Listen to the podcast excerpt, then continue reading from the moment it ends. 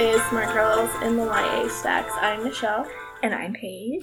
And this week we read A Study in Charlotte by Brittany Cavallaro. Mm-hmm. Yes, so if you couldn't tell from the title, it is a update reimagining. It's a reimagining. Never said a well, a reimagining of Sherlock Holmes. It's not updated because it's in a different Yeah. universe. Well, it's not a different universe. Yeah, this it's in a universe where Sherlock and Holmes are real people. And so is Moriarty and What do you mean they're real people? They're as real in this book as they were in the original stories, i.e., their characters. Yeah, but like in this world they're real. What? yeah. What? They're real. Like if this I don't know why you're confused. I They're don't know real. what- Like these are like the descendants of the characters because the characters were real people. Yeah, the characters are real people on the original stories too. In the sense that they're real people in the story, but they're characters in the real world. I know, but in the it's not like these people are like imagining themselves I don't know why you're confused. I don't. um yeah like well okay so obviously i know this book is fiction That's a good start. point but like if this book were come like sherlock and watson are real people in this book they're not like they're not based like the stories also exist in the book universe but it's not like just the stories exist like the people themselves are real people in this fictional world Okay. I feel like my clarifying made it more confusing. Well, I understand. Okay, I think Michelle's point is that in this fictional universe, the original stories also exist and are. But these the- people are descendants of Sherlock Holmes and James Right, the stories- of the stories. And the stories are real in Yes. this world. Where in our world, they're not real stories. Right. Well, when you say in this book the characters are real, like they're not supposed to be real in the original stories, it's a little bit Okay, I think. I think our readers are our listeners, but none of them are readers. I have a cold, so I can't think. Michelle's high on cough syrup right now. Actually. I don't think she's taken anything. Um. Okay. Yeah. Okay. So a study in Charlotte, obviously an allusion to a study in Scarlet. Um. Obviously, Creative. I totally didn't get that. I haven't read any Sherlock Holmes stories because I have read a few because we had to in seventh grade language arts. We read, and lucky for me, I read the stories that they reference in the book. So I've read the Speckled Band, and I've read uh, the story or whatever, the Blue Carbuncle. I've actually never really been interested in the Sherlock Holmes stories themselves, like the Sir Arthur Conan Doyle ones, and Right. I've only read the ones that were assigned to me in seventh grade language arts. It's been like so we're a big while. fans. Is what we're trying to say. Yeah. Um, but I really like the Sherlock, the BBC series. So Paige liked the series like before everyone else did. Yeah, she was like definitely an OG. Like back in 2011, she was watching this, and she was like, "Michelle, you're gonna love this." And so prom night, we I mean, that was mostly because I wanted her to, not because I had a lot of like rational basis for believing Michelle would love right. it. Well, we, like Paige and I have similar tastes in a lot of things. Sometimes, maybe. Yeah, and some things, yeah. um, but anyway, so I so she decides to show it to me on prom night, which Paige and I didn't Which go to didn't prom. go to prom, A. We went to like dinner with the prom group, and then we went to Build-A-Bear and Build Bears, and then we went to 7-Eleven, then we played Scrabble. It was like way better. way better. Highly recommend. Mhm. Um, but anyway, so by the time we got back to her house, it was probably like 11, and I think I had been sick all week. Also in high school, I had a habit of falling asleep about 7 p.m. on Friday because I got like two hours of sleep the rest of the week. um, so I slept through the episode that Paige tried to show me. Um, and have never watched it the episodes are too long. They- They're like an hour and a half, I think, yeah. Or It's two. like movie length. Um, I Yeah, like tried. A BBC series, yeah. So I've watched the first one probably like three times. Still, still haven't gotten it. Surprised every time. well, I never pay enough attention, and then like it's a show where you do have to pay attention, and then I'll suddenly be like, "Why don't I know that?" Because my mom really likes it too, and so Mm. I've like watched it with my mom, and I'll be like asking her questions, and then she gets annoyed because that's always annoying. But anyway, so but I've seen the Robert Downey Jr. movies. I've seen those too, but they don't hold a candle to the BBC. Um, Anyway, Yeah, so I watched it when it was still in Masterpiece Theater because that's what I did in high school. I watched Masterpiece Theater. this is the coolest. Yeah. also, yeah, I was watching Downton Abbey way before it got popular. Again, She's a hipster. this is my a claim PBS fame. hipster. the best kind. Um, I was watching Gossip Girl, so the opposite of a Real. I didn't even start until like season four, so oh, this show is still on. I guess it's popular. Um, yeah, okay, yeah. So that's this book. Um, so I'm looking at Michelle's notes, and she spelled Charlotte as Charlotte. I didn't spell it at all. C H A R O L O T T.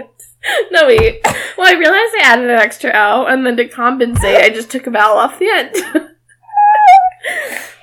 got the book right in front of you. Like, I was copying off the cover. Because I spelled the last name right. I spelled Cavallaro right. Um, yep. okay, good try. Um, all right. Yep. So this book has it's new. Yeah, For once, we're not reading a book that was actually published three Well, by the time we put this podcast up. I mean, yeah, it'll be like two years later. We're um, hoping to put this up before we turn 25. yeah. So this is Before I turn 25. somebody.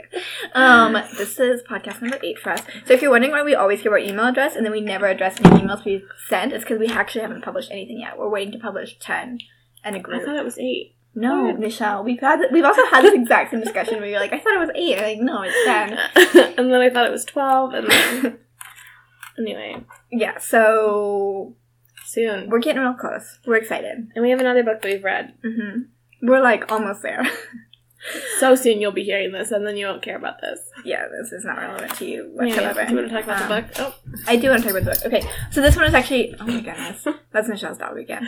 Um, this one is new and has been quite popular based on the amount of times I've seen it, like on Amazon and stuff. Um, Yeah. in the library and all that stuff. And okay, so it's a retelling of Sherlock Holmes stories. Michelle's dog's still running around. Um, he loves spring. Um, and this story, Sherlock Holmes, is Charlotte Holmes, a girl. Yay. We also, okay, we were a little bit confused when we read this book because, in fact, it's told by a male protagonist, which I and Michelle and I both thought that both of the characters were Yeah. female because it's Jamie Watson, and I, Jamie's a girl's name, except it's Right. for James in this case. yeah, I mean, I've known boy Jamies, not as many as girl Jamies I've known. Um, but yeah, I was a little disappointed. I was expecting it. I don't think I even had read the inside cover when I started, I skimmed real fast, and that's why I Um, probably didn't pick up on anything I was supposed to. but yeah, Charlotte's in the title, so I was like, oh, yeah, I just assumed I assumed they were like at an all girls boarding school, Wait, and that they were both. So I was I was very confused when I started reading, and I was like, "Hey, wait." I was a little disappointed. This is not a girl. Yeah, I wanted it to be about two female characters, but ultimately I did like it. Yeah, no, it, I grew on me. I was okay with it. I wasn't, but I did want like a BFF dynamic duo of female friendship, a little Right. bit, and we didn't get that. Um, Yeah. and we did get some romance, which I actually didn't like Mm. conceptually. I was okay with the way it was handled in the book, Mhm. but conceptually, I was a little bit annoyed that there was a romance between her, like our Sherlock and our Watson. Um, but I think it was okay. They, it was handled fairly tastefully throughout the book. It wasn't a, a Yeah. done. Yeah, so, um, okay. So that's what we thought we knew going in, and then we're quickly disputed that notion. Yeah, so I really wanted to read this book, especially because James plays rugby, and I play rugby, and in Michelle's notes, it says, damn, Paige is totally gonna spend 80% of this podcast talking about rugby. Which is not true. I'm only gonna spend like a minute. Good time. But. I thought Jamie was a girl, so I also thought this girl character played rugby, and then I was like even more disappointed. It's some guy playing rugby. He also even doesn't he doesn't like it. He just like He like doesn't dislike it. He just also he doesn't get to play for most of the book. He like gets suspended from playing rugby on like page like twenty. Um, Yeah. no, maybe it's later. I don't know early Mm, um, before page fifty. Um, and it's a three hundred page book, and he doesn't get to play again until like the very end, and then he plays for one practice and gets a concussion. So like, there's not very much rugby. Yeah, There's like no rugby matches. They like they're like two practices we get to like Yeah. see as an audience. But he's supposedly at this boarding school on a rugby scholarship. Uh-huh. So in the beginning find out is a bit of a ruse. he's not that good. He's fine. But I think he's kind of like he's pretty good at it, but like sort of against his will. Like he doesn't really enjoy it. He doesn't like anyone on his team. He thinks like pretty badly of all like the male ruggers, and he thinks they're all like violent blockheads. Which I mean is potentially. True. We see his teammates are like not the best people, so like he's probably right. It's probably an accurate portrayal. Um, he's also coming from London, so we have a lot of like angst about being forced to because this boarding school's in Connecticut. Mm-hmm. So there's a lot of angst. Both him and Charlotte are from London. Um, and Though Jamie was born in right. He lived in Connecticut States. until he was 12, 10, Seven. 11. 10. I don't know. Between 7 and 12. um, no, I'm pretty sure 12 is too old. 7 and 11. I don't know. I thought it was like 10 or 11. Whatever. The point is, he lived there, but then he spent these formative years in London, and that's really what he identifies with. His parents were English as well. Mm. Um, so he doesn't want to go back to Connecticut. Also, because they're. Also, like, how long? Thinking about that, so even if it was like when he was seven, now he's back there, and he's supposed to be like a freshman in high school, right? No, No. like a He's, junior. uh, something. I guess they can drive, right? He can drive. So he must be sixteen. So he must be like a junior Probably, yeah. He got kicked out of his school in England for fighting. So. because he has this like weird. We don't like we he has some anger on it. We only touch on it once. He like has crazy. Yeah, a couple times, but like not. It's not like so a. he like punches a kid once Yeah. because he's really like a like an asshole. So he punches him. it was like pretty justified. yeah, But um and he talks about how like he gets really mad and like has to punch things. Mhm. And we like really don't see that. He doesn't punch anyone else, which was like a little right. bit He doesn't. disappointing. He like keeps it in control, but because he's a narrator, we see from his punches a wall perspective. Yeah, no people. yeah. He takes it out on a wall, destroys his dorm room. Um, but he does have these anger issues and these fighting issues, though he doesn't usually. He's only got into one fight in the book. Yeah, because I think we're also kind of, and that's one of the reasons he does rugby is to kind of like channel that anger, which doesn't work. Mhm. Um, so I think with his relationship that he forms with Charlotte and this like mystery solving that they start doing, some of that energy is channeled into that. And so he's less- He's in a better place because he's like using all that like energy that he Wait, he's channels gonna into kind of anger. get into fights. He's real busy. Um, yeah, so they go to a boarding school in Connecticut because they've both been sent away in disgrace for various reasons. They compare Connecticut to a manicure jail, which I thought was hilarious because I went to the college in Massachusetts and like was right in like Western Mass, so right above Connecticut. Um, so I actually like flew in and out of Hartford Airport, not Boston's. And it's true, like I was happy to move away from New England. Like there's, yeah, the sky is very close there, and there's a ton of trees and it rains all the time. It's very confining. this is not something you understand. If you're like from there, you're like, what the heck? Um, but You're from Colorado. The sky. if is- you're from like the Midwest or the West, like like all those trees, like holy crap, there's so many trees. And like I like trees, or I thought I liked trees until I moved there and I was like, there's too many. There's too That's many. interesting. And they're too close. Plus the sky is really close too. And it's just like it's like living in a like a snow globe. That sounds fun. I've never lived in New England for any length of time. Um, so I've actually never been to New England. So I don't Yeah. know anything about it. Lots of trees. Lots of trees. All I know is from the Gilmore Girls. So hmm I mean, it's very like picturesque and quaint, but it can also be very stifling if you're used to like open space. I can. I feel like you both of those are represented in the Gilmore Girls. Okay, I've never seen Gilmore. Girls. I'm watching it on Netflix now because Uh-huh. I didn't watch it when it was on because I was busy. Yeah. So now I'm watching it again. Really behind on the time. yeah, well, we're getting caught up, obviously.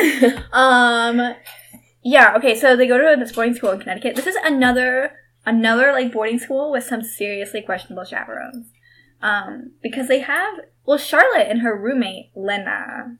I think that name is supposed to be pronounced Lena. I've always liked to pronounce it Lena, which I assume because I was first exposed to it in a novel about like a Russian girl, a children's novel, Yeah. and I just felt like Lena was the Russian way to say it. I know a girl named Lena who went to school with me, and she spelled it L E N A, and it was Lena. I know a girl named Lena, but she spelled it with an I. Yeah, that makes more sense. I want to say Atlanta, and so I will continue. Like this is what I want to say my There's no reason that A would be a long A. It's an E. I mean E. I meant E. I agree with Michelle. Not that I know anything about phonics, because but because this is what I want to believe. Yeah, I didn't learn phonics. I didn't either. I just learned words by sight, which is why it took me longer to read. But then I was really good at it, so whatever. Yeah, you never learned phonics. Um, They tried to teach me phonics in kindergarten, and I was like, mm. well, that's how they teach it. They teach it in kindergarten, but I flexed up for reading, and so then I never got it, and oh.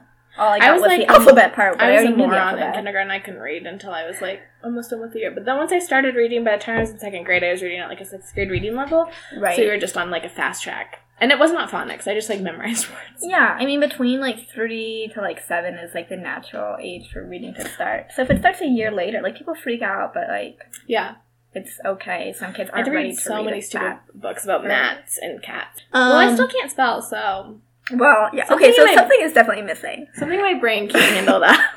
Charlotte. Charlotte. Studying can't And can pronounce things. Still working on that. Russian. Author. Yeah. I do practice sometimes and still haven't gotten it right. hmm Yeah. So okay. Yeah. So this novel is narrated by Watson, which is, I think, a good choice. It Yeah. could have been not narrated by Shirley. It would not have been No. as good. Yeah. Well, they do It's that. supposed to be The epilogue is narrated by Yeah. Sherlock, and you see, like, it wouldn't have been good because, Right. like, she's portrayed as a little bit of a sociopath. Yeah, we need someone. We need like an outside normal person to like. to like, this. right, we need some emotion, some Mhm. way to connect to the story. Yeah. Which, As a narrator, right. Watson's very good. mhm. Um, and so okay, so seriously, questionable chaperone. Charlotte and her roommate Lena. I don't care if you want to call it Lena. Her name is Lena. Um, I assume this is Russian, right? Not that I know anything about Russian. Um, they host these like midnight like poker games slash drinking parties in like the basement of a dorm. And they're like, it's fine, we can always do it in like I think Stevenson is their dorm or something. They're like, our dorm mother's always asleep. I'm like, what the hell? Also, they're supposed to have RAs, which we like only hear that like there's RAs by like them saying there are RAs. Yeah, But, like, we only never encounter-. Right, we only ever see dorm mothers, and the dorm mothers like sit at the front desk, and like The one in Charlotte's building is always asleep. Which, how do you sleep through like a raging party in the basement? depends on where your room is Huh? in the building. Depends on where your room Um, is, well, yeah, I don't know. I just, yeah. or how big the dorms are, etc. Yeah, I mean, when I started as a first year in college, like when people come back at 2 a.m. and are super loud and been drinking and like are still yelling when they come into their dorm rooms, like I definitely woke up for that. But as time went on, like eventually you just start to sleep through anything. Oh yeah, So- I lived in the basement of my dorm my freshman year, and it was so quiet. Mm. Yeah. But then I moved to different dorms, and then I was an RA, and yeah, that was a It's trying like- experience. I just like can't imagine a situation in which a dorm mother just like so blatantly like doesn't do her job. Was she always at the front desk? This is also confusing. Like, how much is she supposed to be working? Because, like, is she on is she on call twenty four seven? Well, how Which, I like- understand dorm parents is that they live in the dorm. Right, which these do. We see Yeah. a scene of her in her So pajamas. James is later. He's like, I didn't know she lived here, and I was like, what the hell? I'm sure they told you that. You just weren't paying attention, James. Yeah, so dorm parents live in the dorms, and I think the idea is that, like, at least what I've heard, because one of my teaching classes in college was taught by someone who was a full time teacher at a boarding school in Massachusetts, so these are equivalent situations. Um, and he, I don't know if he was a dorm parent, but he, like, they super, like, they have, like, study hall time where, like, the Right. dorm room doors have to be open and people will come by and check and make sure that you're not on like a cell phone or something and that you're working. And then I think they do. I'm sure they do like a night check. I'm sure, like Right. I'm sure He's they don't really- let any people out of the doors at night. Like And then when we hear like one call of like, oh, it's gonna be curfew, while there's like a gaggle of children on the lawn, they're like, you have mm-hmm. ten minutes till curfew. yeah, But like the way it's handled, it really does seem more like a college dorm where there is, or at least in our dorms, we had like an adult that lived in our building. But oh god, that's horrible.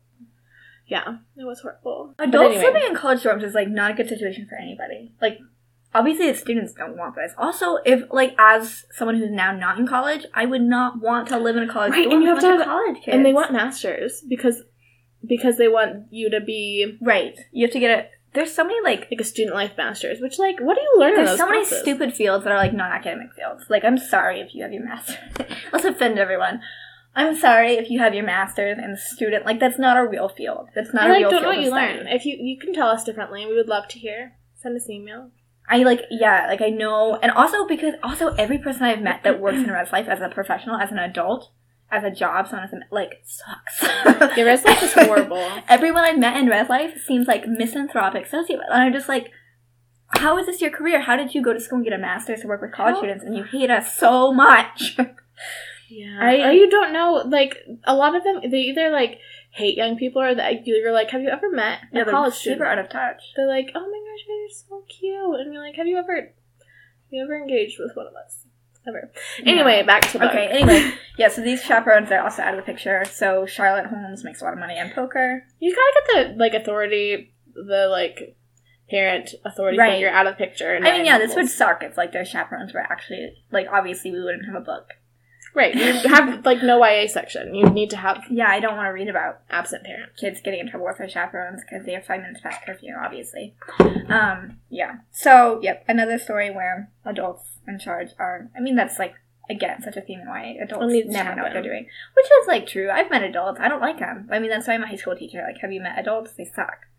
So obviously, I'm not adults. one. It's really upsetting. What do you mean we're almost adults? We're literally 22 and 23. Like, at what point do you think you're an adult? Because I've always 23. considered it to be your 18th birthday. 23. Michelle's gonna keep pushing it off a year. Every year. No, 23 seems like an age where, like, By real August, you're gonna be like, oh, 24, 24. No, I'm like really stressed about turning 23. Like as stressed as I was I about turning stressed 20. about When I turned 20, that was like upsetting because then you're like at 19, like you're pretty, you're a teen still. Like Mm, you're an adult. I firmly believe adulthood okay, Paige was an adult when she was like six. So That's true, too. That's also true. um, like I feel like kindergarten Paige was probably more adult than her kindergarten teacher. Kindergarten teachers are like puppies of the world. I love kindergarten teachers, but they are like puppies. They're so sweet. Except some of them have sailor mouths when you get in that teacher's lounge. They're crazy. My mom teaches elementary school, so I'm in the know. hmm Anyway, back to we Anyway. talked about the story zero. now we told them the plot. No, we told them the setting. We haven't told them the plot. Um, okay, okay, okay, okay. Charlotte Holmes. I like her. She's a very like I loved sharp, yeah. Um, and she's like again, she's. I mean, this is true from the stories too, or at least definitely from later interpretations. Again, I read two Sherlock Holmes short stories, so not really an and watch the expert here. BBC series. And I yeah, so I'm really taking my knowledge, a lot of it, from the BBC series. Sherlock Holmes has been like this is very very observant, um, and like very in tune with like well she despises psychology, but she's someone who like really reads people's motivations very well. So she's also I think that goes along with a certain amount of cynicism, Yeah, a lot of cynicism all the cynicism. about like humans. Um, and in some ways she's very distant from it because she doesn't right. have the same feelings about She likes to really pretend that she doesn't have emotions. Right, and it's not exactly pretending. I think her Right. emotions are quite stifled, and she does Right. definitely like try and conti- she like definitely tries to push it as far as she can. Right. Um, because we find out so Charlotte Holmes is a descendant of Sherlock Holmes. Um, and Great, so, great, great granddaughter. yeah, and James Watson is a descendant of the Watsons, and there's this like complicated relationship between the Holmes and the Watsons, wherein like the Watsons have traditionally been friends with the Holmes. Um, the Holmes don't really care for the Watsons. Like James, Jamie's mother, who's a Watson by marriage, is like not does not want her son to have a relationship with Charlotte Holmes. Like there's drama there, whatever. Right. Um, well, I mean, they're like high because what happens is the Watsons wind up taking care Yeah. of the Holmes. There's like this continual relationship of the Holmes being so kind of in their head that they forget about like take like eating, Yeah. drinking, sleeping. They tend to do a lot of drugs. Mhm. Um, so the Watsons kind of become caretakers in a way, and so it's a lot of responsibility. yeah, Um, and you get very little back because again, they have very most of them have very little emotional yeah. connections to people, so they're not going to be like, "Thank you so much." There's no, you know, Right. so it's a very And ungrateful situation. Yeah, in some sense they're like so high functioning that it's hard for them to like connect with people on sort of like the normal human level. Like Michelle said, there's a lot of drugs, which is in the Sherlock Holmes stories. Like, this is just knowledge I know like secondhand, not that I read it. But like in the stories, Sherlock Holmes, I'm pretty sure this is true, smokes opium. Mm-hmm. Yeah, Mm-hmm. and so, and you see that like in all like the reimaginings, like the movies and stuff, blah blah blah. And in this story, Charlotte Holmes um, does um, opiates as well. She does oxy. It's her drug of choice, which she, we know she experimented with heroin and morphine in the past. And she does some coke too. Yeah, whatever. as one does. Um, I'm glad we finally got a school that does coke. We talked about that a couple podcasts ago. Um, about like how people were doing coke in the bathrooms, and they were like, "That's probably not a high school drug." But this here, boarding schools in Connecticut. Oh yeah, kids do coke. Yep. So yep. Uh-huh. Um, no, she, coke was like the drug she started on. She started doing drugs when she was twelve. Yeah, That's what we were told. Um, and it's kind of just like accepted by her family. She's gone to rehab a couple times, but like, it's like not a priority for her to be clean. Her a priority for her to be functioning is like the higher priority yeah, is to be like functioning and like yeah, as intelligent as all get out. Uh huh. Yeah, so part of it is like part of it is like this such like this high level intellectual ability that like she needs this outlet, I guess, or this way to channel it, or this way to like dull her feelings. right? Yeah, Yeah. it's not actually channeling it; it's more just like trying Right. to detach from like everything she like Yeah. can think and feel, and so she does the drugs. But it's also so it's not just like her as a person; it's also the Holmes raise their children in this like whacked out way where they're basically They're isolated like at the house. tiger moms. hmm Yeah, and they have like these private tutors, and they're forced from a very young age to learn um, these investigative skills and to read people, and so they're passing on like this Holmes legacy through this like crazy, like rigorous system of like homeschooling. Right. And as if you've ever encountered homeschoolers, like 90% of them, not all of them, I've met some very well adjusted homeschoolers, but a lot of them like are socially not as well adjusted as people that go to public school. Yeah, I mean the, the problem with homeschooling is that it's the parent. It's usually gen. Okay, someone. Uh, we're just we literally we're gonna offend everyone over the course of our podcast. We've already done philanthropists today. Who was I offending today? I've already forgotten. Oh, student life majors, people with majors in like made up fields. Masters. Um, You can get an undergrad. oh, master's fine. degrees in like math is fine. Master's degree in student life is I know. whatever. My college pays for them though. I've already If you're an RLC, they'll pay for your master's degree. Um, Which at that point, like, I don't know what you're gonna do at night. you know what I I'll mean? let you pay for my master's degree in student life while I'm RLC. Yeah. Also, that sounds completely horrendous. yeah, I think you. Yeah. to like live in these college dorms. And my school is like not like a my school is a party school. Yeah. Like it was a very good school, but we worked hard, party hard was like our like the motto the children use, not the, Uh-huh. not the administrators. but it was work hard, party hard. So Yeah. Yeah. Yeah. What we were talking about before? People that we've offended. Okay. Here was someone else I was going to offend. Homeschoolers. Um, homeschoolers. yeah. All right. We're going to get a lot of angry letters once we eventually publish this. Homeschoolers. Okay. The problem is that, like, generally one parent is taking over the education. So you're getting the perspective of one person is the thing. And, well, A, I just, I don't know. I can't imagine anyone feeling qualified to homeschool their child through, like, all years of formal education and I feel qualified. subject. Are you kidding me? I told you I was talking so one of my friends at college I was talking about how sometimes when I think about having children, I think about how I would like to homeschool them, but I know I can't because that would be a really bad idea. Oh, she'd kill them. Kill her. And um yeah, I don't know where that story was going. But yeah, no, I definitely feel qualified to teach my children. everything. I okay. There's no way. I mean there's so many resources, like Okay, but resources are not enough. Okay, so I actually am a teacher. I have a license in high school history, and when you get a teacher license, you get a license only in an age group in a content area.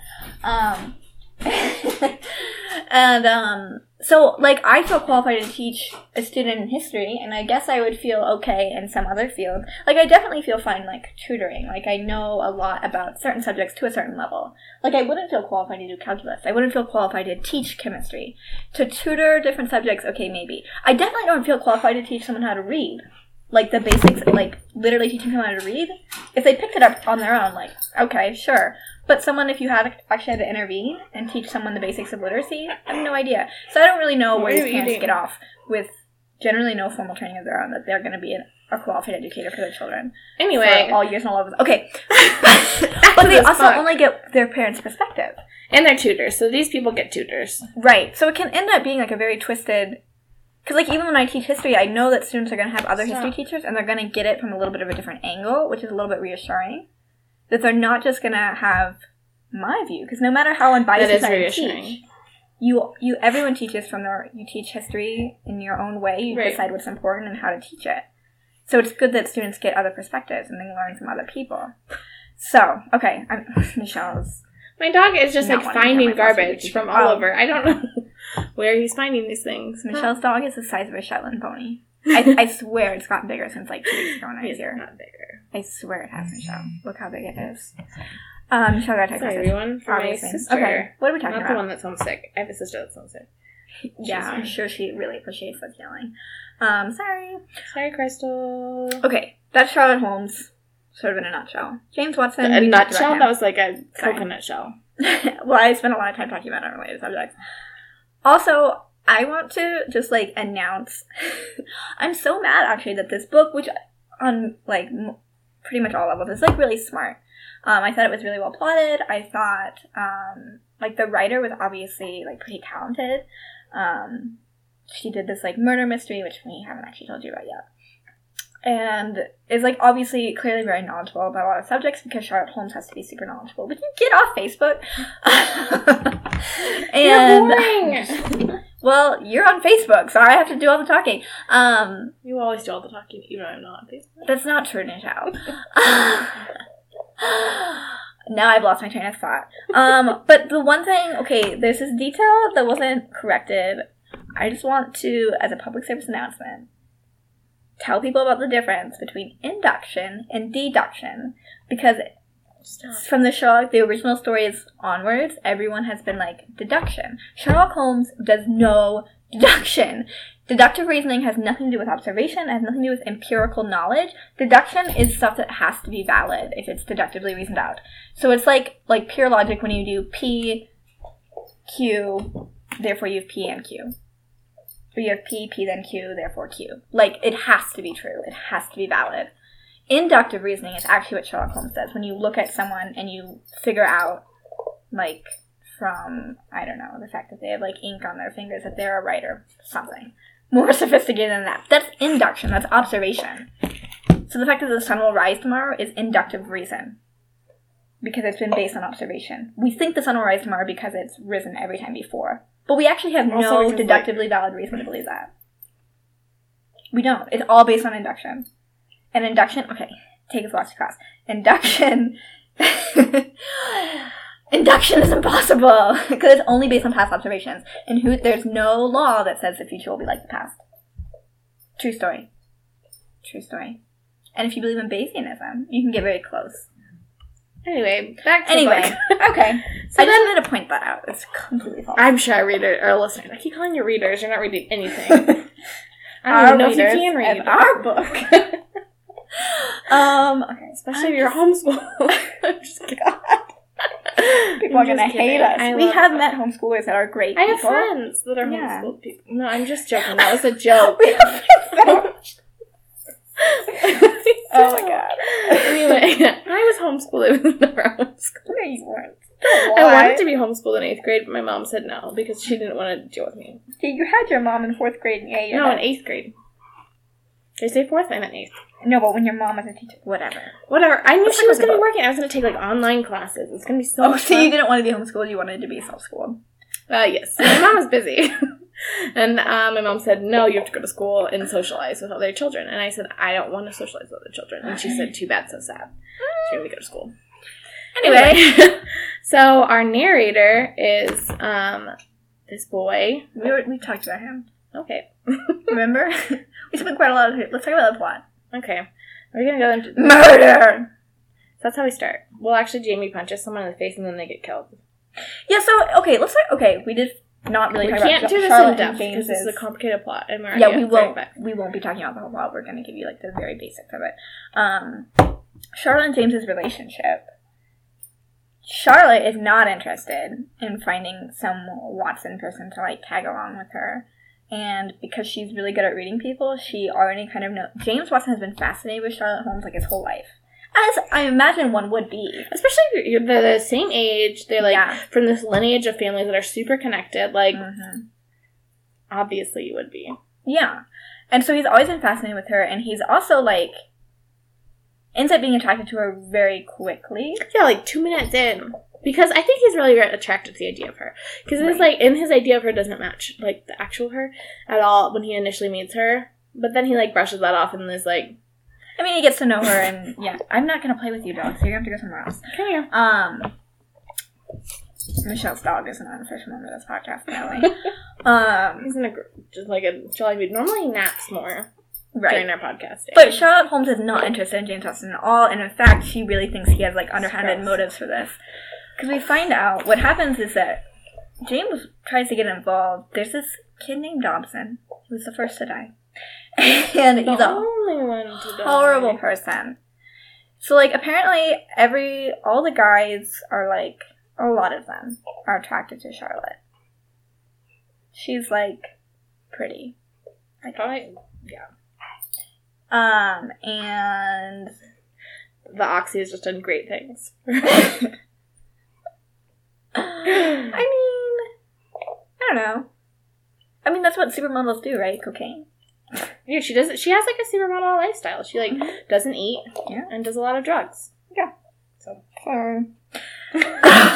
this makes you extremely attractive is obviously there's a very causal link between physical attractiveness and not eating and doing cocaine. this is a joke, by the way. No one should take Valerie this as does also do that. Huh. So yeah, also yeah. So you're both talented and beautiful if you do these things. She This also plays the violin She just plays violin, very well. but it has nothing to do with the cocaine. But okay, okay. So James feels protective of Charlotte, especially when Dobson starts making comments about how he slept with her, like not nice comments. And so he punches her, punches him. he punches her. He's like, "What the heck?" punches her. Make for a better plot. Um, no, he's not that like ill-adjusted. He punches Dobson. That's how he gets suspended. Um, and Charlotte is far from being like pleased about this. She's really mad that like someone tried to like defend her honor. She's like, I can protect myself. I don't need you to like try and take care of me. So she's mad at both of them. Um, and so the early part of the book is James trying to like get to know Charlotte basically. Dobson at one point says that says of Charlotte, uh, like she only likes the hard stuff and she likes to do it alone, which he's referring to drugs. I thought at first he was referring to like like hard like alcohol, like whiskey, which I was like, me too. um, I don't have an oxy habit though, to be clear. I really okay. So I have taken oxy when I got my wisdom teeth out. Was like, they gave me oxy. Whoa! No. Did not know they about gave me this. oxy and like really nothing. I mean, my wisdom teeth didn't hurt, and it was like really hard. I was trying to do job applications, and I tried for like two minutes, and I was like, "This ain't working" because it like makes you real cloudy. Mm. But this book makes drugs seem real fun, and like I don't think that's the goal at all, but they do. This made me want to take drugs.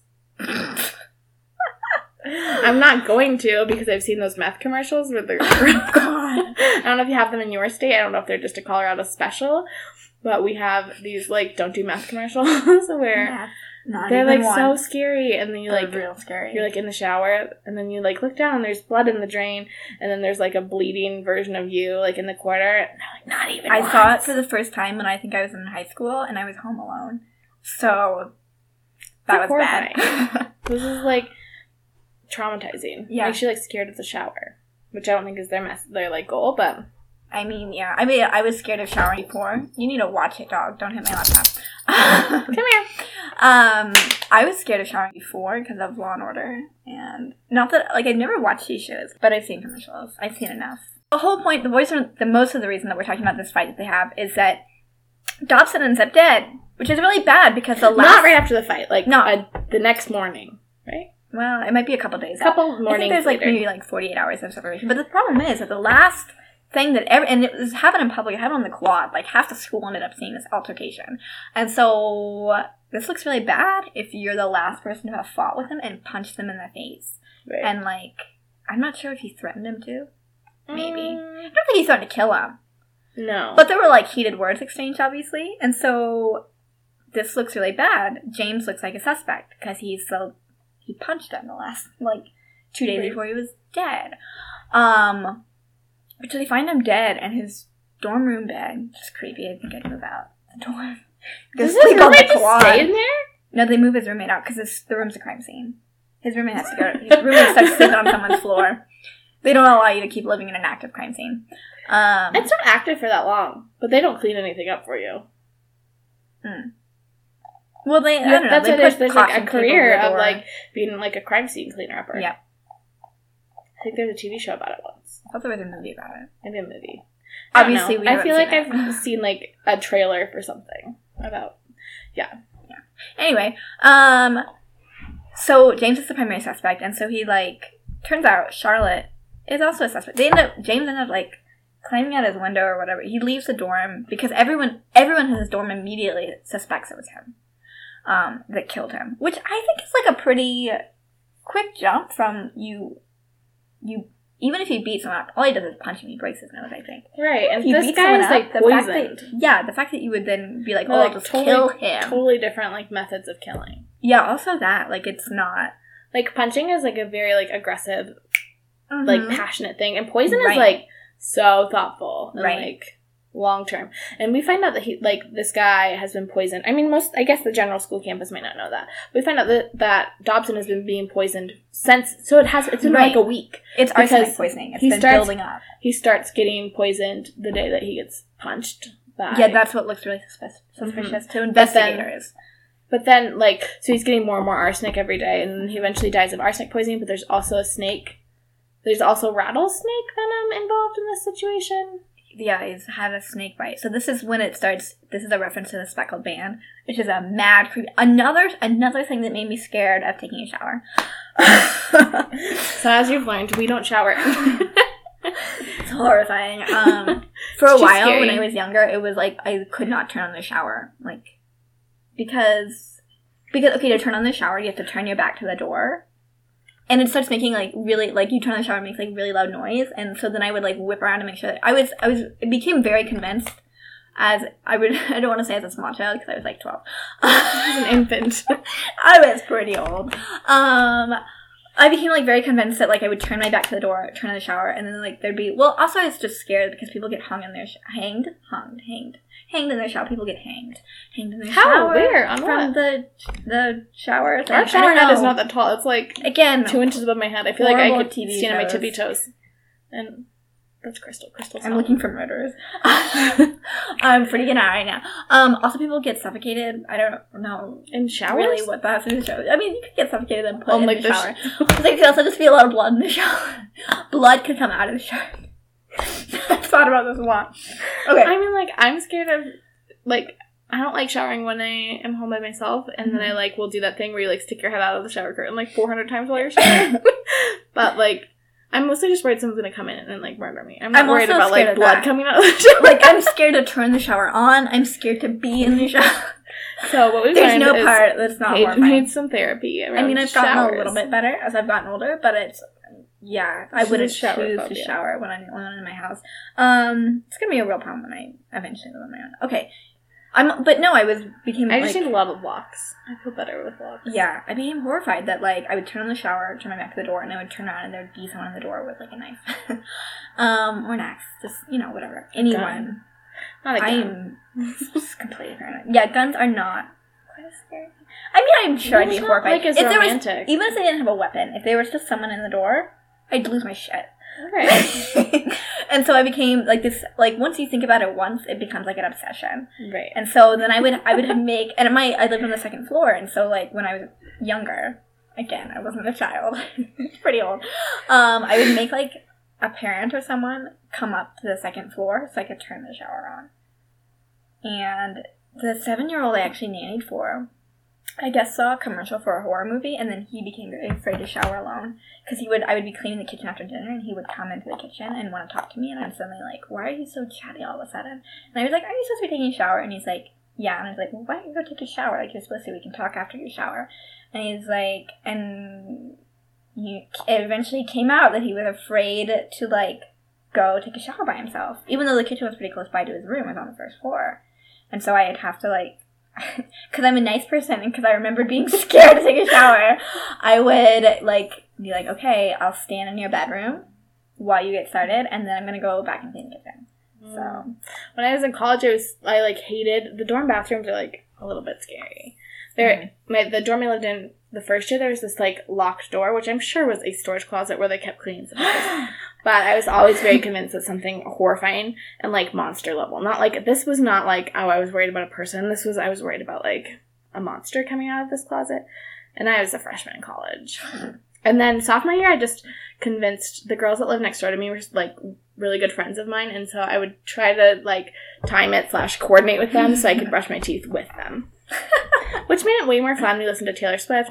We definitely once got a noise complaint to the bathroom. And the RAs had to knock on the bathroom door, and they were like, um, guys, it's midnight. You can't be screaming in the bathroom. Yep. What were we talking about? This book. Okay, this is a throwback. Dobson's murder is like a reference to the speckled band. The speckled band. Okay, this is why we started talking about this. Because the speckled band was another thing that made me afraid to take a shower.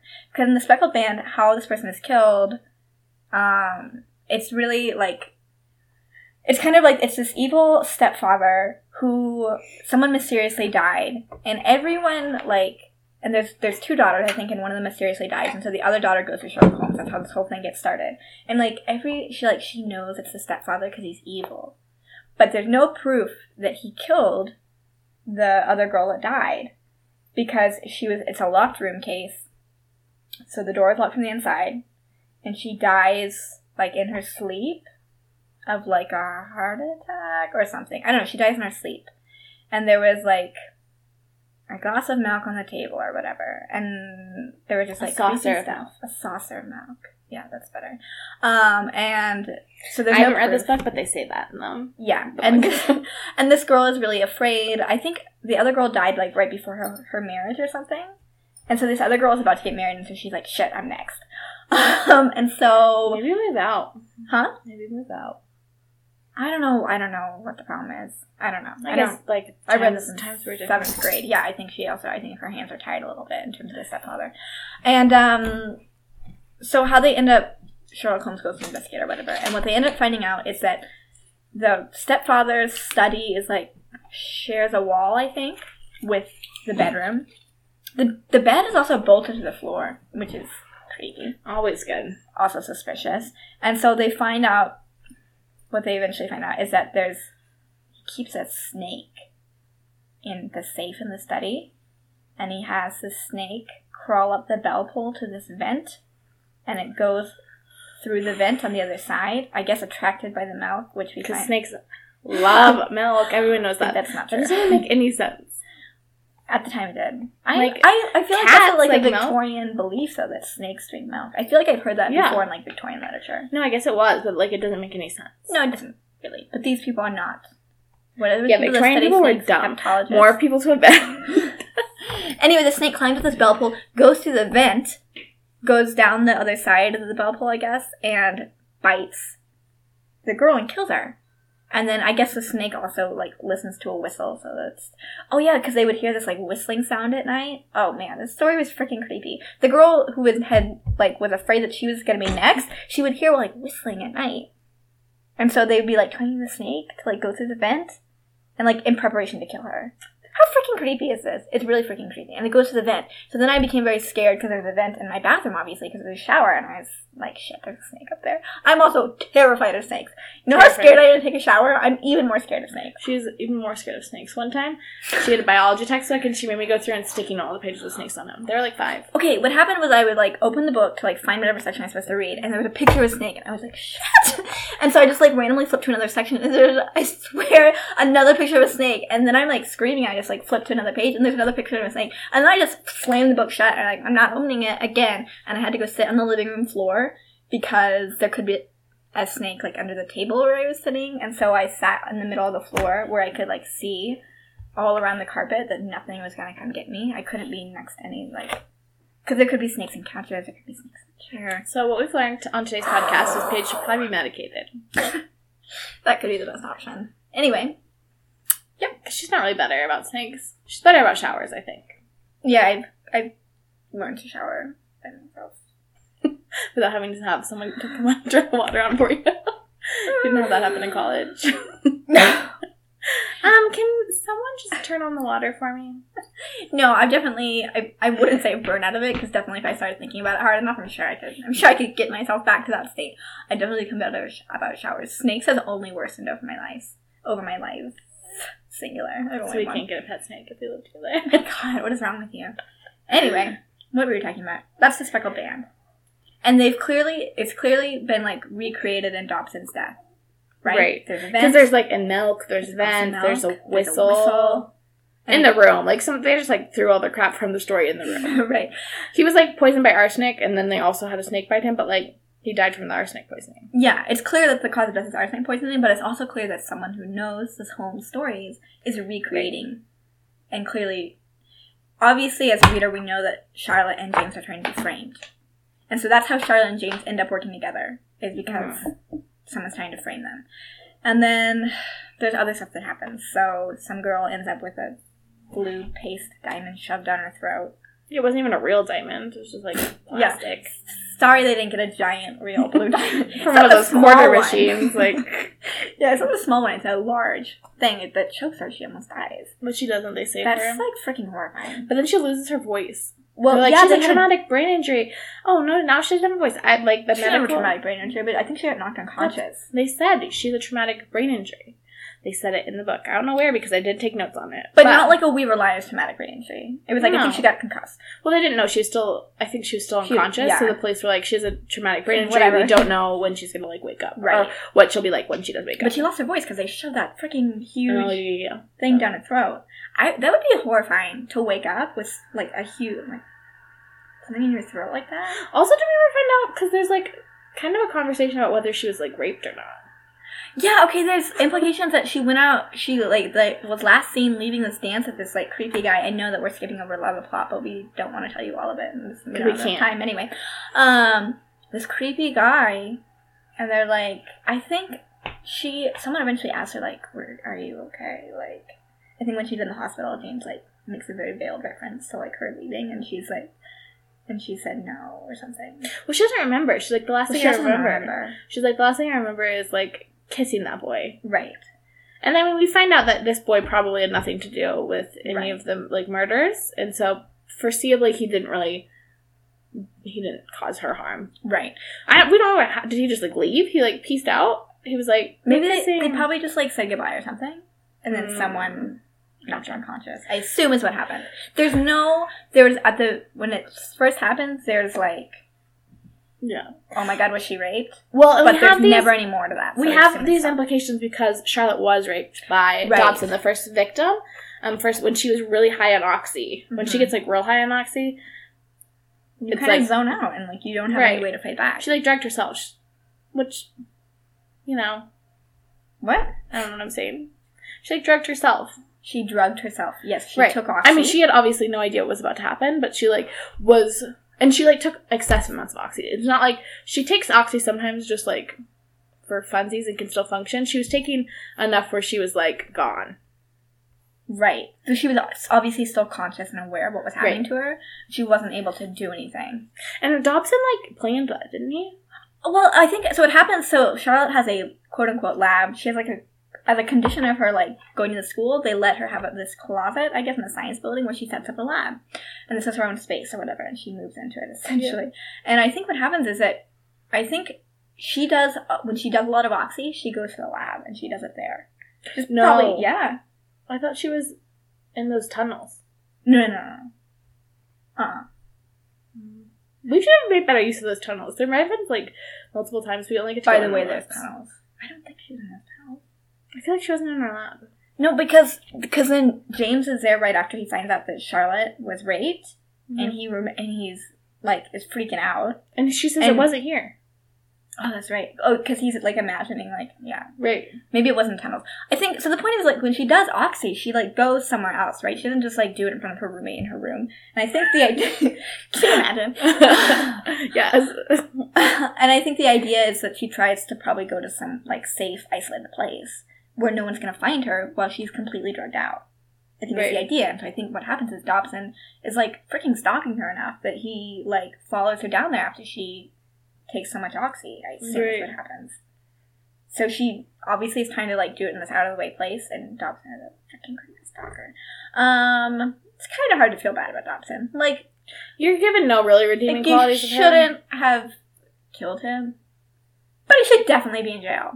like, Right. um, yeah, and so the reason that Charlotte and James are not only suspected because these crimes are recreating these Holmes stories, and because James punched him, the reason they're also brought into questioning, and this is how James finds out this stuff about Charlotte, is that when they're being sort of like not exactly interrogated, but questioned by a detective, they tell their story, but like Charlotte leaves out the part where Dobson raped her, and that's how James finds out about it. Um, And and a so it looks even more suspicious because they didn't Right. tell it the first time. Right. In a very strange scene in which the police officer is like questioning Charlotte about this while staring at Watson, Yeah, which is strange. And I like made note of that. He's like, you didn't tell us that you had sex with him. And Right. he's looking at Watson while he says this, but he's clearly talking to Charlotte, and it's strange. Yeah, that was strange. I didn't really understand that part. Um, but yeah, he is like, you didn't tell us that you had sex with Dobson, and that's when Charlotte's like, I was, I didn't say that because I was super high on oxy, which obviously would have gotten me kicked out of school if they knew. Which I don't know, a lot of the kids do drugs, so Right. they I might be like- turning the blind eye to it at that point. Does no one in the school know that she does oxy? That seems like I'm sure, that, no oh, one I'm sure a ton of students know, Right. but I guess administration is not getting involved so much. I don't know. Mm-hmm. I I mean, there's clearly a huge population at the school that is doing drugs, and no one really gets in trouble for it. So, like, there's a dealer on campus. There's like a campus dealer, yeah, and no one. So and there was a dealer before that. yeah, so it's clear that I don't know somebody's asleep at the wheel here. Um. Yeah, so Charlotte's like, I was super high on oxy, which is why I didn't talk about it, and we didn't have sex. Like he raped me. Um, so then they become suspects. Blah blah blah. I don't blah, think they ever used that word, but that What? happened. happen. Rape. I don't think rape was ever used. I don't know. She she doesn't use it in her first account. She says you should have asked if the sex was consensual, and given that I was don't so high, I it wasn't. But later What? she refers to him as a rapist. does she? Yeah. It's not important. she was raped either way. Rape. um. Yep. Yep. So anyway, they become a. So anyway, so after these, well, after the first crime committed, they started hanging out. After the second crime committed, they like need to figure out what's happening because the police are like, Yeah, they really do look like the best suspects. Um, because they they're the one that that finds that girl with the they like they Mhm. save her, but they're also the ones The ones the only there. ones around, Right. and everyone's already a little suspicious of them, and now they're like, Now they're the like, heck? yeah, um, you guys are around a lot when people show up, like attacked. So they start hanging out. There's a homecoming dance. They go to that. They do stuff. He gets a concussion. The science building explodes. We're skipping to that. yeah, so a lot of stuff happens. They're obviously being framed. Um, they end up. Well, Charlotte ends up like pretend like orchestrating another like false crime. She like gets her roommate in on it, and like her roommate, she like hires I don't know who the person that she hired to pretend to be. Oh, Lena's boyfriend. Ex boyfriend. Yeah, they all get together to like pretend to attack her, um, so they can be cleared.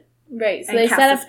They set up else. another like Sherlock Holmes esque, like based Mhm. on one of the stories, Yeah. murder. Um, when they were clearly with the detective the whole time, so they couldn't have done it. So they're trying. it was to, like highly. I was like, man, this is a little bit dangerous though. So the murder that they are like attempting to recreate is the one where there's like a box with a spring on it that's poisoned, and so she like puts poison on the spring, and then also has a man come in and like scare Lena. Right.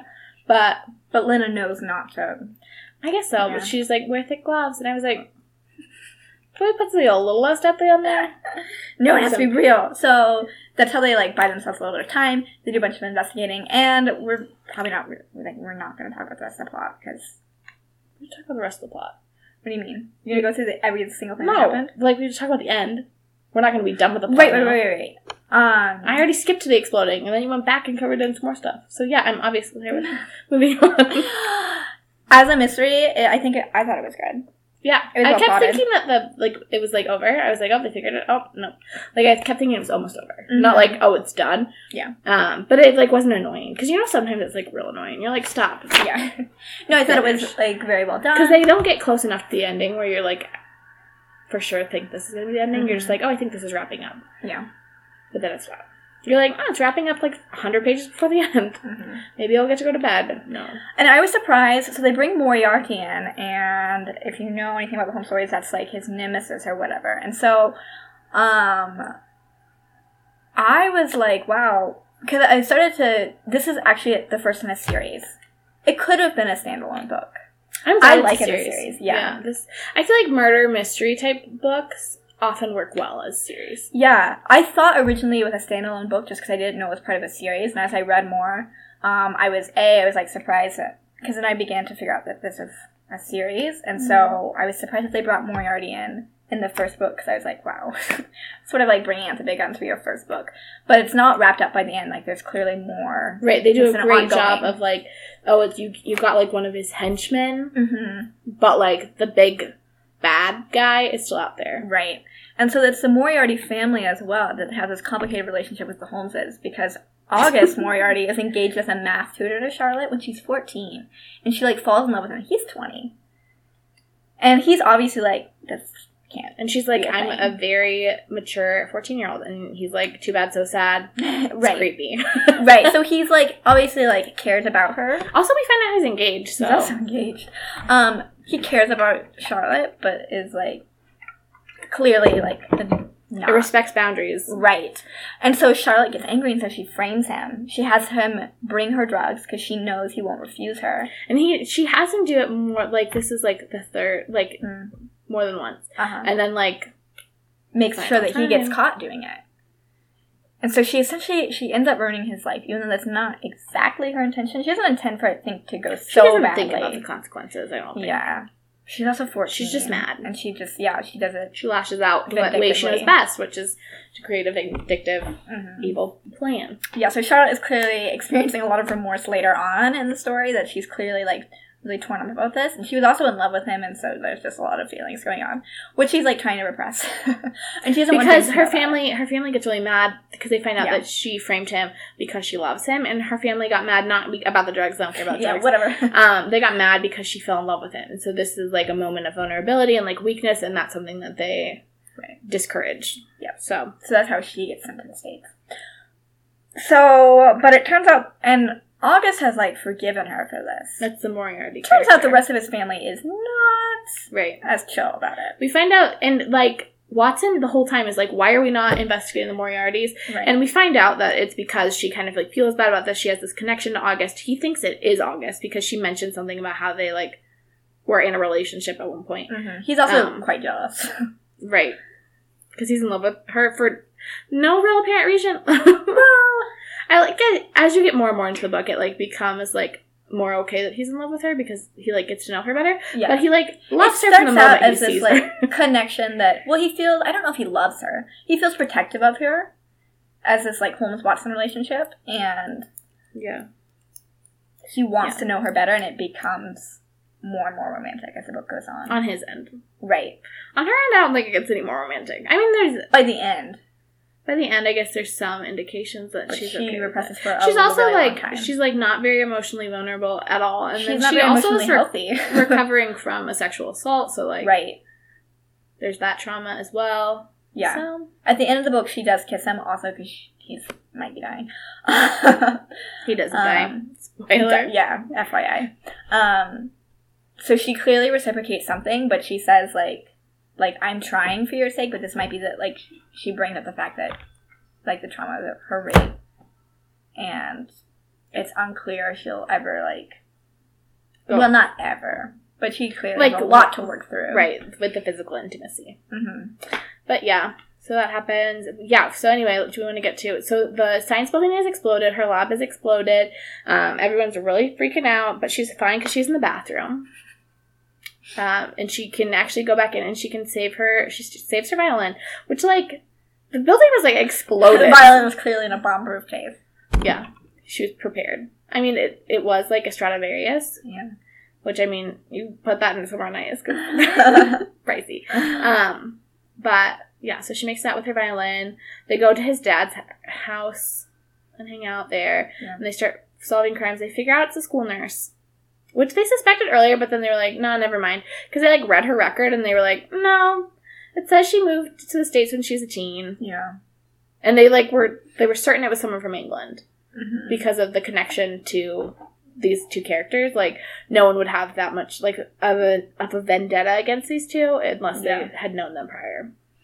Yeah, so they end up dismissing her as a suspect when in fact she is in fact the real murderer, but she's also being controlled by a Moriarty. Because she turns out to be August's fiance. Yeah, right. And she thinks fiance. August is dead, Which he's not, but but I guess he was he like I so they faked his death. they faked his death in order for him to start a new life. They being Holmes, Which like uh, Charlotte's brother Milo Yeah. Holmes. Um, and they set him up with like a new life in Germany or whatever. But so anyway, yeah. So we find out it's her. She poisons Watson using the same like spring trick. Um, but and then he needs an antidote. They like find the antidote without needing her. So then she like gets hauled off to somewhere. to not even prison. She gets hauled up with Charlotte's brother who's like And Charlotte's pretty sure he's dead. running a black ops thing on his own there. Right. Um, so that's the end of her. But it's not the end of the Moriarty family. So the Moriartys are clearly. Don't they get they get a them. message from like Yeah. Is his name like Venice? No, Lucien. Lucien. Close. I think there's another Moriarty named Venice. I'm pretty sure it's not. Like Venice August, isn't my cousin. Venice is the city. I know it is. Thank you, Paige.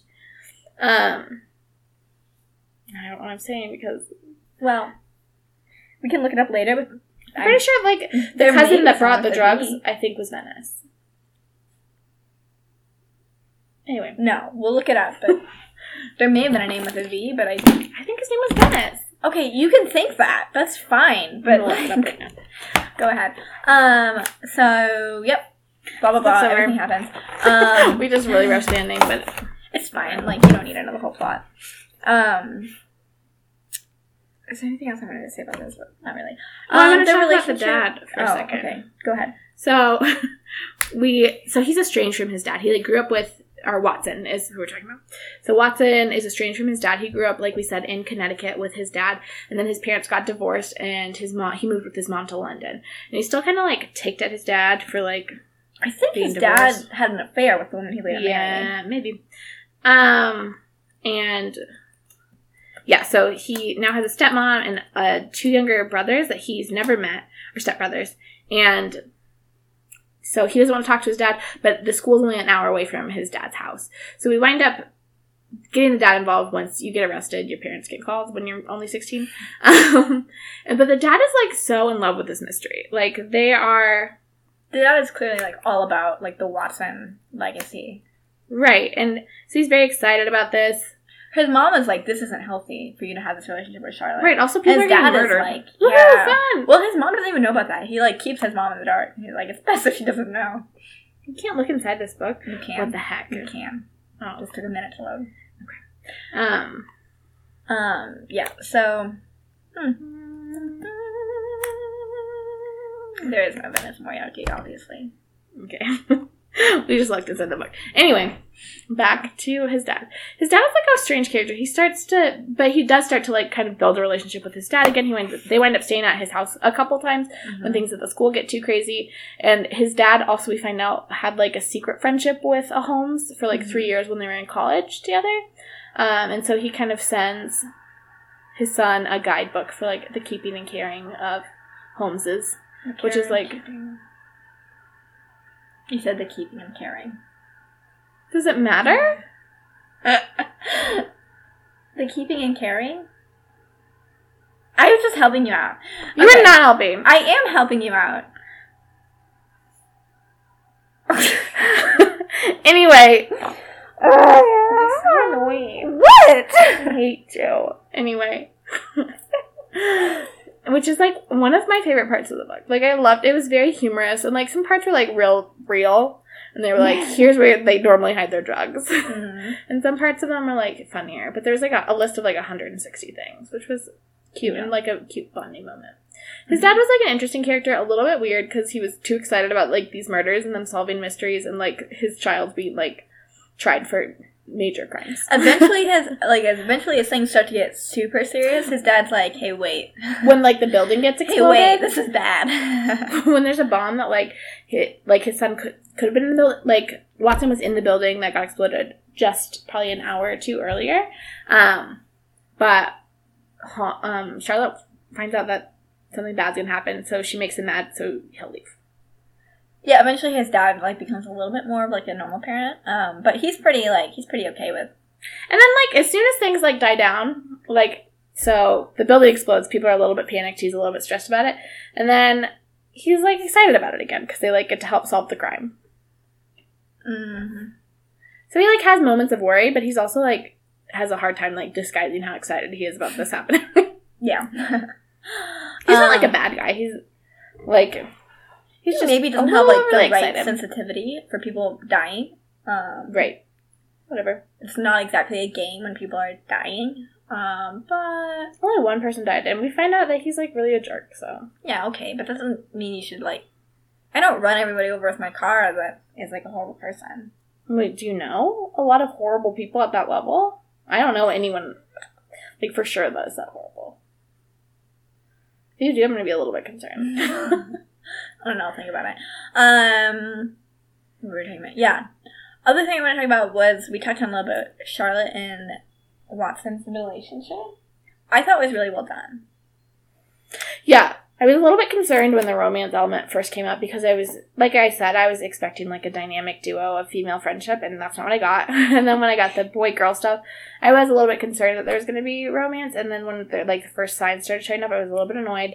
But I felt the way they handled it was very tasteful, and it Mhm. wasn't like hitting you over the head with it. Like their friendship clearly came 1st Mm-hmm. um, And it's and then romance like started to follow a little bit. yeah. James Watson kind of has this like he kind of thinks it's fate, which I like kind of imagine you would. Um, but it, there's still like they fight a lot, and like Charlotte is like not up for this, and like does not like the Right. idea of this, and so it's like worked out in a very authentic way, and not in like a stupid trivial one. I don't know. It could have been badly done, is what I said. Is Mhm. what I mean. Yeah, no, it, very easily could have gone into. I mean, if you look at the YA genre, you you see all these like things that are just romance, and there's like no Yeah. friendship underneath. Um, there's just no, like instant right. There's instant for romance, stupid, stupid reasons. and there's this like Romeo and Juliet like dying for one another levels of romance, hmm which would not. I don't know.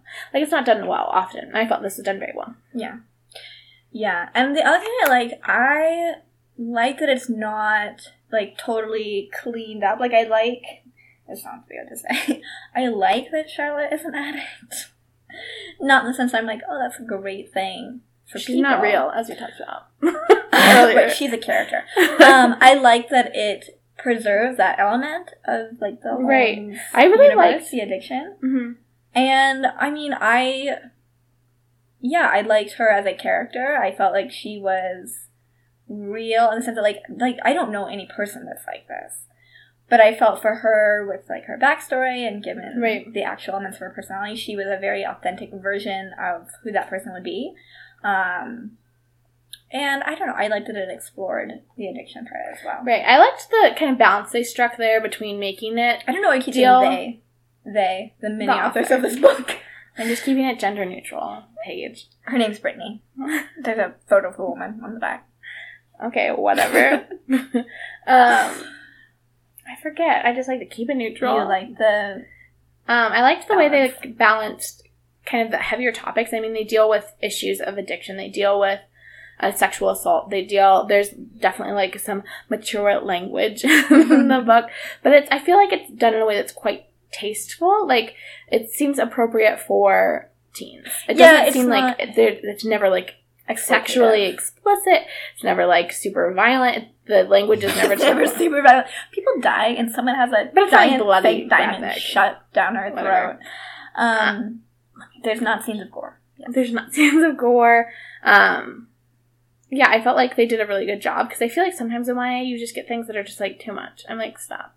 Mm-hmm. This is too much. And I feel like this struck, struck a nice balance between dealing with those heavier issues and kind of keeping it not to the point where you're just like kind of like barraged with it all of the time. Right. Yeah, I think I agree because the life. I feel like a lot of YA is very like like it has these heavy themes, but it's very like exploitative of them in a Right, way. And I mhm. didn't think this was this wasn't just like exploiting sexual assault for like. I refer to when we talked about "To All the Boys I Love" before, like the dead mother. I I refer to it as being like used for trauma points, and like that's still the best expression I ever. Like I think a lot of YA novels they're just like layer on the trauma because like I don't know feelings. This is deep. Right, is they want to add like emotional gravitas to Right, and it ends above. up just being like exploitative of it. right. And so, I like f- yeah, hitting them over the head with it. this clearly deals with like Charlotte's rape in like a real way. She's obviously like this is something she suffered, even as she's tried to repress it. Um, and it talks a little bit about the problems she has, like like being around a boy physically Right. um, as a result. But it's never just like you not beat over the head. It's not used Right, we're never like given a flashback of like the rape Uh-huh. night, which is Um, not necessarily a bad thing. Like you think of like Speak. right. No, there's. I mean, there's if that's a. Yeah, I'm not saying that this is that no book should ever like Right. deal with a heavy topic in a heavy-handed kind of way. But this clearly wasn't the focus of the book, and so they Mhm. didn't make it the focus of the book. It's just something that was a part of something that had happened to Charlotte and wasn't her only defining characteristic. Right. Yeah. Um yeah, and it's not used in like oh, especially like the creepy way in YA when it's like the female protagonist has been like raped or assaulted, like something really bad has happened to her and like the male protagonist is the one that like fixes it Right. No. and like heals her, which right. No. I don't know, not. maybe that's happened. But sometimes it seems a little Right. minimizing, uh, I don't know, of the actual trauma that's happened. So I thought that was really good. Yeah. Um, and it's also one thing we didn't talk about. It's a really like it's really funny. I liked it. It was very witty. Michelle Yeah. sitting here. okay. I was like, okay. I enjoyed That's it. Were fine. It was was laughing out loud. I can't remember what part, but I was laughing out loud. Yeah, I loved it. It was great. I thought it was interesting. I really liked the characters and the relationship, and I thought it was really funny, which I appreciated. Yeah, it was really good. hmm I think yeah, it was Paige was saying before we started that this was probably her favorite of the books we've read so far. Yeah, and I think I would probably agree. I haven't had I have, would have to go back through and like double check, but Mhm. it's definitely one of my favorite things that we've read. Yeah, For sure. I mean, I've liked some of the other books we read, but this one, like, I really, like, really, really liked. So, big fan. Okay, all right. we spent. We have not like come over like we haven't gone egregiously over time compared to our other ones. Um, we spent a lot of this podcast not talking about this book. In the first probably twenty five minutes, So sorry, telling you Um, tales. Whoops. it was great to relate it. Great stories. We've learned a lot. Uh, know a lot about us. About You could probably frame us for murders now. yep. Okay. Yep. All right. So, Are we gonna recommend first or rate first? which one do we do first? I don't remember. Shoot. Let's recommend a book first. Okay, the book's recommend. I mean, we obviously like we love this one. and Yeah, recommend this I one. didn't pick a book to recommend because I would just recommend they read this book. 'cause it's good. Wait, wait, wait. Um, if you like this and you're looking for another book like this, um, I recommend this is a book for adults. Uh, it's called The Spellman Files by Lisa Lutz. So if you like, if you like the mystery part, um, with a female heroine who's like not perfect, who like, like has disappointed their family and has a history or a present of like drinking and smoking weed, which is like different drugs from what is doing, um, but has like sort of a complicated family relationship. And it's also a book that's quite funny. I recommend The Spellman Files by Lisa Lutz, which is also the first in a series. Um, Awesome. Yeah. Cool. All right. Now let's rate it. What is our scale? Came up with the scale this time, so yeah, so on a scale of Basil Rathbone, how do you pronounce that name, guys? Is it basil, the herb? But I feel like British people might call it I think it's Basil. Basil. Basil Rathbone. Basil Rathbone. I don't care. You can say whatever you want. He's dead, I think. So that means you don't have to pronounce it. um, That's the rules. to what's his name? Robert Downey Jr. We get this book Benedict Cumberbatch. This book is clearly the Benedict Cumberbatch. Of, In case you didn't pick up on people. what we were reading, that's on actors that have played Sherlock Holmes. Yeah. In film and television adaptations. Mhm. This is the Benedict Cumberbatch. You won't know what that means.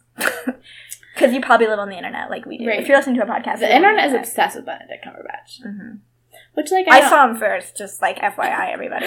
Oh, he's like my. I was like okay with him until I saw him with his wife on red carpets. Have you seen any of those? He's Yeah. so sweet. It's adorable. It's so sweet, and now I'm like on board with the Benedict Cumberbatch train because he's like Mhm. he's bless his heart. He's a little strange looking, like not in a horrible He has this like very angular cheekbones. right, which is fine, Great.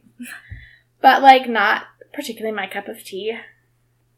Anyway, but then he's so he's so nice to his wife, and I'm just Just good because they're married. I know, but it just sounds yeah, yeah, yeah. It's so cute. I feel like a lot of people aren't nice to their wives. That's totally true. Yeah. That's what we learned. The dad in this book wasn't nice to his Right. wife. His first wife. He seems to be fine to his second wife. Yeah. Yeah. No, I also like if we're just like staking claims. I've also seen the movie he was in, Amazing Grace, which is about the um end of the oh god, what is it freaking called? The oh my gosh, what is it? Not the temperance movement. That was against alcohol. Uh, is it? It's not emancipation. It's the end of the slave trade. There's a name for that movement. I don't know. I don't think it was called the end of the slave trade. Oh my god. Shoot, I don't know.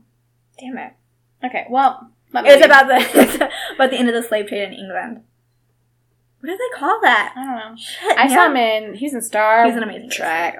The was in Star movie. I saw that movie, so I'm talking about an old one that's not as popular. and That's how I'm because again, she's a she's a hipster.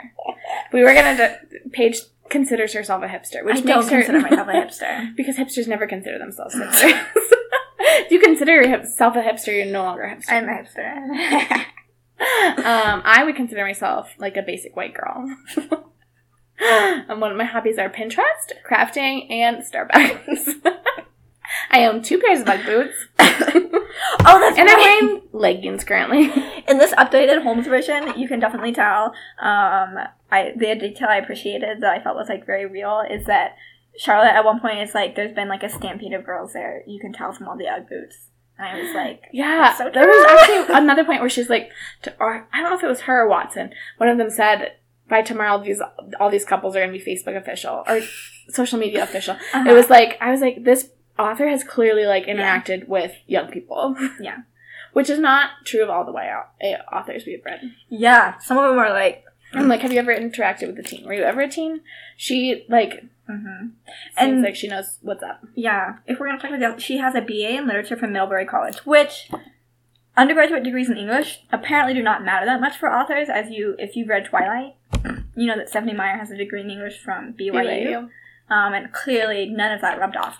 Um, but this person not only has a BA in literature, but she has an MFA in poetry from UW Madison, and she's a PhD candidate in literature. So she clearly like she knows what's up. I'm sure that has. Well, and her book is so based in in a like a classic literary piece that Mhm. I think it's important that it makes sense that she's an academic at least. right, she's a very good writer, clearly, and like Mhm. talented at weaving all that together. Okay. In a way that wasn't like annoying. Mm-hmm. Because sometimes when they're referencing like other works, as we found with the one the girls, Yeah. it's irritating. Yeah, this was done really well. It was a good like reimagining of it, reimagining of it, but it was still authentic. and- Right. It yeah. still had it had a con- enough connection to the original stories that it made sense. Um, that it was a re- reimagining. Um, Mhm. but it also wasn't so connected that if you didn't know the stories well, that you would be lost. Yeah. The cover's pretty too. I like the color scheme. It's like coral and navy and blue. Mm-hmm. But Paige actually hates navy. Michelle's gonna okay, because Michelle's gonna put me in navy for her wedding. Michelle's not dating anyone right now, to be clear. oh no. it doesn't matter. We both have um logins on the knot, whatever. Mine gets like fired now because. I made it So and I put the date as far back as I could. But Well, I made it when I was to. 15 in high school. now that now they don't make you log in. My in. wedding was last summer. yeah. according to the knot, we both got married last summer because we made logins when we were in high school. so Right, and they would like only let you go like five years into the future because they're like, no, Apparently, they thought you needed to be planning a real wedding. Now they don't make you do that. Now I, because they I understand. yeah, that people just Pretend weddings are like a whole dresses. genre. Right, Pinterest. That's what Pinterest is like 90% for. I don't use Pinterest. I love Pinterest. I don't know what it is. I do know what it is.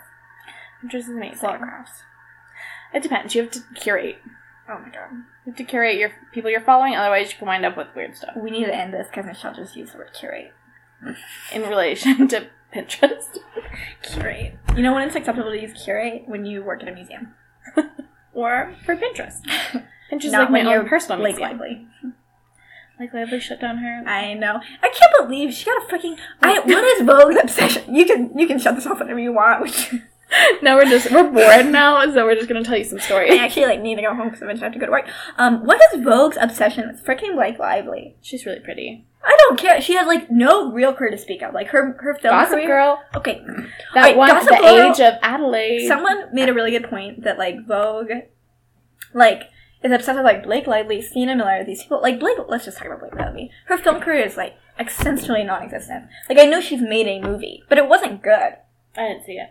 Yeah, I don't yeah, see many because movies. well, I didn't see it either because it wasn't good. like she's not a great actress. Sorry. Um, that's really weird. She wears nice clothes. Congrats. I I would too if I had a stylist. right, yeah. I mean, I think Is- I her think claim to fame might be that she picks her own Rachel clothes Zoe. No, no, she works with Rachel JK, she doesn't even. I think she works with Rachel Zoe. That might be a lie. But I feel like I saw her. I was obsessed with when Rachel Sh- Zoe had a reality show. Uh huh. I loved it. I love reality shows of like women Clothes. doing career things. No, just Oh, I mean the clothes are not. a bad part of it. No, I love Perk. Rachel's though. Kelly Cutrone had a reality show that I like will still go back on Netflix and watch. Yeah, I'm a big fan of careers too. I don't have one. like, whatever. Um, But I love those people. right. Anyway, yeah, we literally are now just. But what's her? What is Vogue's? Okay, she got a piece in Vogue when she shut down Preserve. She admitted her failure, and they like they turned it into this glamorized piece about how Blake Lively is like moving on and like is so mature that she shut down a failing business. And it's Right. like, how is this being celebrated? Someone made a good point that like, failure? Failure should be celebrated for. okay, someone made a good point Reading about how. Rising Strong by Brene Brown, which is all about failing and how to like recover from failures, and it's excellent. I mean, yeah, I think failure is definitely like an important part of becoming a successful person. Um, like I think any successful person tells you how important their failures were to becoming successful. Which is hard. I hate don't think any of these people got pieces in Vogue that like made she's them out pretty. to be It's like. I know she's pretty, pretty. but someone made a good point that like if you think of, I mean, obviously there's a white a lot of white people on the cover of Vogue, and it's true that there have also been people of color. So you think of Serena Williams is on the cover, Michelle Lupita. Obama, Rihanna, Lupita Nyong'o. Oh, shit, I think I pronounced her. Whatever, I'm not gonna go back and try it again. Lupita is so beautiful. Also, she just did one of those Vogue like seventy two questions videos. Have you seen those? No. Those are amazing. They're so fun. You should watch it. okay, yeah, She's So- in Jungle Book, and she's just like the most beautiful person, she's Ever. beautiful. Yeah, and she wears the most beautiful clothes. She has really good taste. hmm Ugh. Yep. Yep. Um. So those, yeah, like those people have been on the cover of Vogue, but like think of who those people are. Like one of them is the first lady. The other one is like this tennis champion. Rihanna and Beyonce are like some of like the biggest people in music. I mean, Beyonce is like the biggest person Right. in music. And then um, Lupita has an Oscar. And then you think She's like really an it girl right now in like Right. the film industry. But the point, like white girls like Blake Lively and Sienna Miller get on the cover of Vogue for doing essentially nothing. And like if you're black, you have to have an Oscar or be the first lady to get on the cover. Anyway, there's my point is that Blake Lively has done nothing. She has no career to speak. I hope Blake Lively doesn't listen. I'm sure she doesn't. No one send this to her, you guys. Tweet out if you happen to know her. Um, one. Now Anna Wintour is gonna be mad at us too. I like Anna Wintour. I I'm love super Anna excited Wintour. for the Met Gala documentary. Oh, me too. Is it gonna be in theaters? Can we go see it together? I don't know. I might Look it up. Okay. We'll look it up after this podcast because we should let you guys go live your lives. Yeah, But we would love to talk to you about Vogue if you want a special. right. About There's our thoughts no on- reason for Blake Lively to have a freaking cover. I don't care if she's pretty. You know who's pretty? Supermodels. Act. I feel like bad on their behalf that models have their covers taken away from them by actresses, especially when it's Blake Lively. Yeah. But I mean, there's so much crossover now between like supermodels and mm-hmm. like because Because they got so much, like- covers taken away from them. Right. Now they have to do well, and there's so much ability to control your own like fame levels Right. with social media now that Yeah. I mean we have what's her name Cara Delevingne. She like Mhm. acts, but she's also like she was a model first, right. and she also models still, sort of. And then you have like Kendall. Oh my Jenner. gosh, she doesn't even count. Then you have the Gigi and Bella Hadid. we know twins named Gigi and Bella, so it's like it was strange when they first come, came out on the scene because I was like, you know these. They look nothing like them. Yeah, they. You could probably tell them apart. um, but it was still strange. it was strange. Yeah. Yeah. Okay. All right. Well. okay, bye. Just bonus thoughts at the end. Thank you for you can write to us at smartgirlswhysucks at gmail.com. Clearly, we don't care what you write to us about. Could be Mhm. about this book. And you should follow us Could be about on Vogue. Instagram. Yeah. We When we publish this, we'll have an Instagram It'll be in the description of this Yep. video. and also a Twitter.